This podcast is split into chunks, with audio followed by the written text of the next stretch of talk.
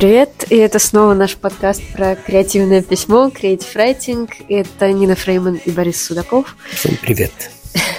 И сегодня мы поговорим про мифы, которые окружают Creative Writing, э, которые связаны с, вообще с этим с этой дисциплиной, скажем так. Вот. И давай, собственно говоря, назовем эти мифы мифы о том, что креативное письмо бесполезно, о том, что научить писать нельзя.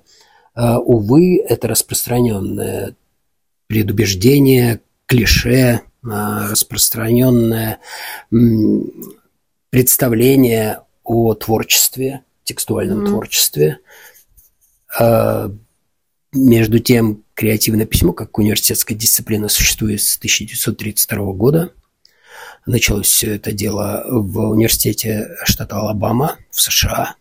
И сегодня э, эта дисциплина представлена по всему земному шару, от Манилы на Филиппинах до Рейкьявика в Исландии. Э, преподается на самых разных языках. И уже несколько поколений прошло пишущих людей через эти программы, и эти программы оказывается живым доказательством того, что написать, научить э, человека писать можно. И более того... Нужно. Нужно, э, совершенно верно. И э, кроме как через обучение к письму прийти просто невозможно. Представление о неком таланте, даре свыше, очень э, распространены, очень популярны, но это не появляется у нас в голове вместе с манной кашей там или с чем-то еще, с молоком матери. А это то, что происходит постепенно, то, что накапливается через тексты, через активное письмо. Ну вот кто из известных писателей сам учился на курсах креативного письма, на каких-то программах университетских? Ты можешь, наверное, назвать? А, да, таких было масса. Эн Макьюэн, а, Кадзю Сигуро, Нобелевский лауреат, кстати. А, самые разные авторы. Некоторые заканчивали короткие курсы, некоторые э, учились в университетах, там, как Ангус Уилсон, и преподавали в университетах. Некоторые преподавали и учились э, одновременно, как потом вспоминал Малькольм Брэдбери. Э, масса писателей, но я хочу сказать, что э, и программ-то ведь очень много, и часто это, это программы, которые направлены даже не на писателей, не на писателей писателевичах, не на а, вот этих а, знаменитых авторов, которые издаются гигантскими тиражами. Это не всегда показатель эффективности программ креативного письма. А в современном мире креативное письмо изучают политологи, философы, социологи, психологи, самые разные люди, которым приходится писать по, ну, в силу обстоятельств, да, в силу их профессиональных каких-то требований. Угу. Это нормально. Ну вот, кстати, в России-то и в Советском Союзе ведь были всякие литературные клубы, в которые можно было ходить, там что-то приносить, обсуждать. И я вот в прошлый раз упомянула, что я сама в детстве ходила в литературный клуб, и это на самом деле было очень классно. Но тут проблема, мне кажется, в том, что очень многое завязано на личность преподавателя и вот на атмосферу, которая складывается. И если вот брать какие-то вот прямо курсы-курсы, все-таки там, ну, немножко чуть более, может быть, формальный подход, ну, как мне кажется, и может быть это и к лучшему, потому что вот есть программа, есть упражнения, все их делают вместе, потом уже что-то обсуждают, что получилось, что, может быть, там не получилось, но все равно есть какая-то более такая четкая структура. А вот в литературных клубах, мне кажется, вот их минус, при том, что круто, что они вообще существуют, в том, что все пишут кто что там, кто в лес, кто по дрова, а потом тоже делятся на уровне, а вот мне понравилось, а вот мне не понравилось часто, да, помимо того, что обсуждают какие-то, ну, действительно, моменты бесспорные, да, какие-то, может быть, там, стилистические косяки или еще что-то, но вот очень много какой-то вкусовщины и очень много такого вот личного, короче, отношения, и это иногда, ну, портит, усложняет все, тут как повезет, в общем. Мне вот, кстати, кажется, что круто, что появляются всякие вот эти вот курсы, именно, ну, чуть-чуть, что ли, вот более такие вот структурированно, ну, немножко отстраненные, при том, что это не мешает им а, формировать какие-то, может быть, сообщества. И вот я знаю, что, например, есть там Write Like, like a Girl, там и вся, всякие другие там, программы, где люди не, не просто что-то вместе пишут и изучают, но потом и как-то общаются и, и коннектятся по разным вопросам. Ну и нравится, что у нас на занятиях э, тоже складывается какая-то атмосфера, которая располагает к тому, что Община люди потом да, э, запиваются чайком да, до 11 вечера. Это тоже, на мой взгляд, круто. Или, или стремятся созвониться, это тоже всегда радует. Да, и мне кажется здорово, что есть и литературные клубы, и курсы, и программы университетские. Чем больше, тем лучше. Да, иногда где-то там выскакивает вопрос, ну что, все должны быть писателями. Ну, э, на самом деле все писателями точно не станут, но есть примеры, географические, можно так сказать, примеры, когда в стране огромное количество писателей, Популяция. Это в первую очередь, да, популяция такая писателей зарождается. Это э, в первую очередь Исландия, где больше 10% населения это писатели, Ничего это люди, себе. которые э, когда-то издавались на самых разных ресурсах, а это люди активно пишущие. Это, по-моему, замечательно, и никакого переизбытка текстов в Исландии не случилось, э, потому что это прекрасное занятие, это э, своеобразная форма спасения э, от э, самых разных трудностей, с которыми человек сталкивается ну, в жизни. в таком климате еще особенно сидеть, ну, писать да, вечером да, с огоньком, самое под, то. Да, под, под вулканом. Да, да, да. И э, это очень здорово, что есть разные формы общения вокруг текстов, вокруг литературы, э, вокруг самой разной литературы. Клубы не заменяют курсы креативного письма, э, при том, что сами эти курсы креативного письма очень-очень разные. И есть несколько традиций креативного письма, в том числе э, в университетах. Есть, э, ну, можно сказать, такие э, консервативные с давлением литературоведческим таким пластом мощным, подоплекой курсы, которые отталкиваются от патерналистского подхода, когда в университет приглашается какой-нибудь именитый писатель и начинает делиться своим опытом. И с одной стороны, это очень здорово, это очень интересно, потому что а, человек э, явно смог достичь какого-то успеха mm-hmm. а, в издательском мире, в литературном мире.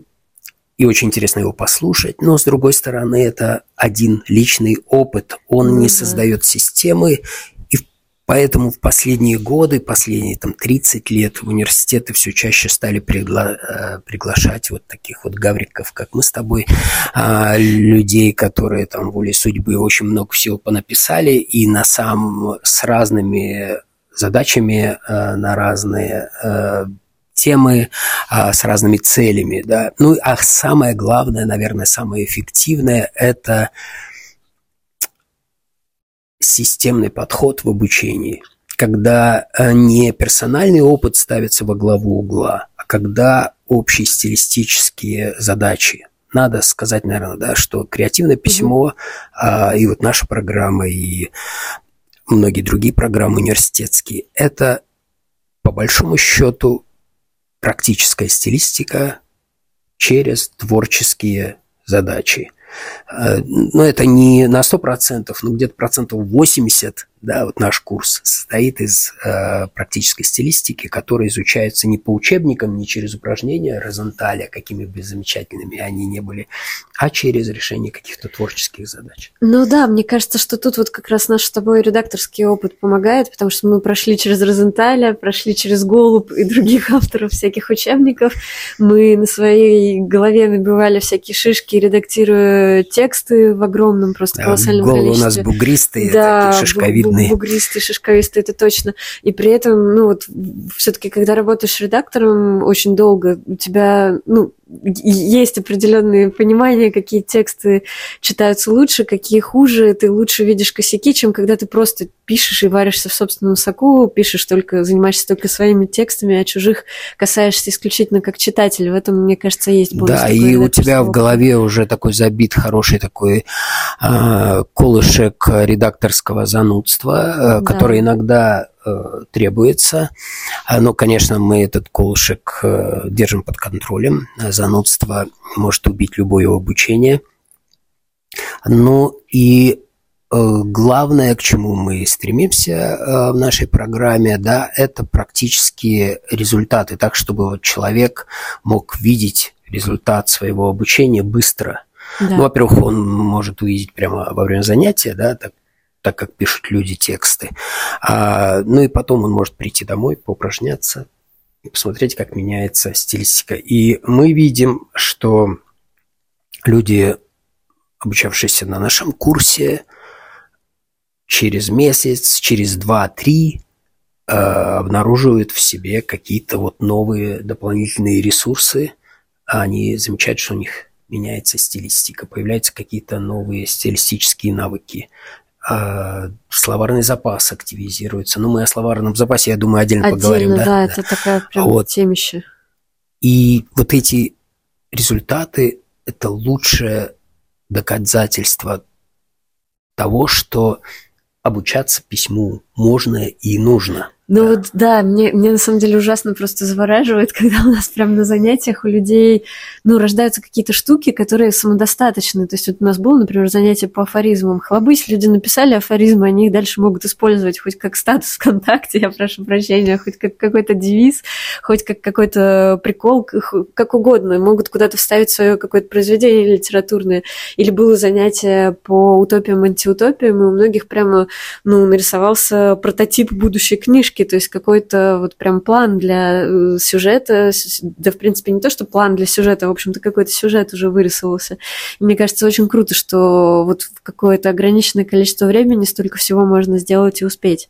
Ну, давай дадим какое-нибудь упражнение, которое людям поможет что-то тоже вот взять, бац, и написать.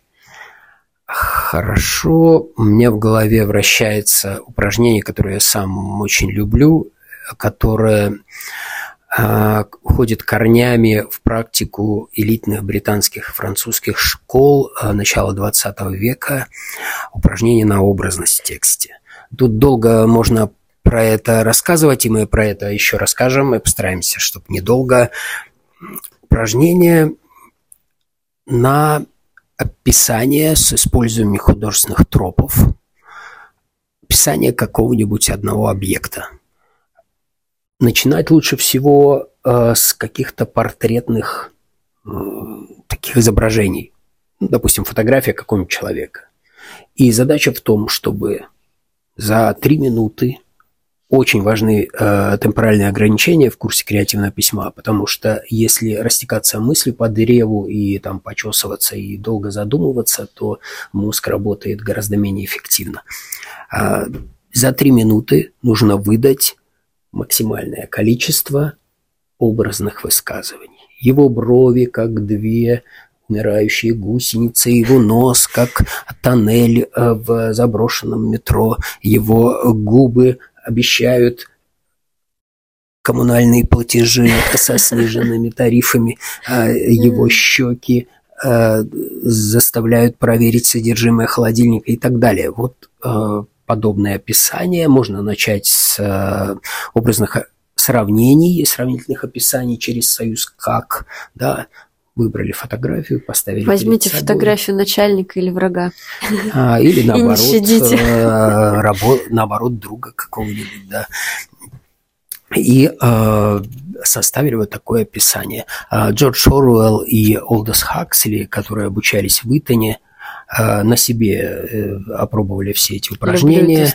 Да, э, и они терпеть не могли это упражнение на самом деле, хотя соглашались с его эффективностью и использовали его уже в зрелом своем писательском возрасте. А дело в том, что эти упражнения они выполняли по пятницам, а пятница в Итоне была днем порки. Да, вот эти дикие традиции обучения увы, существовали и в элитных британских школах. Но ну, мы... чтобы добавить огонька, вы можете, конечно, совместить Creative Writing и BDSM, но, но не то, чтобы мы вас к этому призывали. Мы вас к Это этому не призывали. Нет, нет, нет. А, да. А, три минуты, портрет и скоростные описания. Да. Это вам точно понравится. И мы пойдем тоже попишем что-нибудь. С вами были Борис Судаков и Нина Фрейман, и наш второй в жизни выпуск подкаста про творческое письмо. И мы скоро вернемся к вам с новым выпуском. Пока-пока.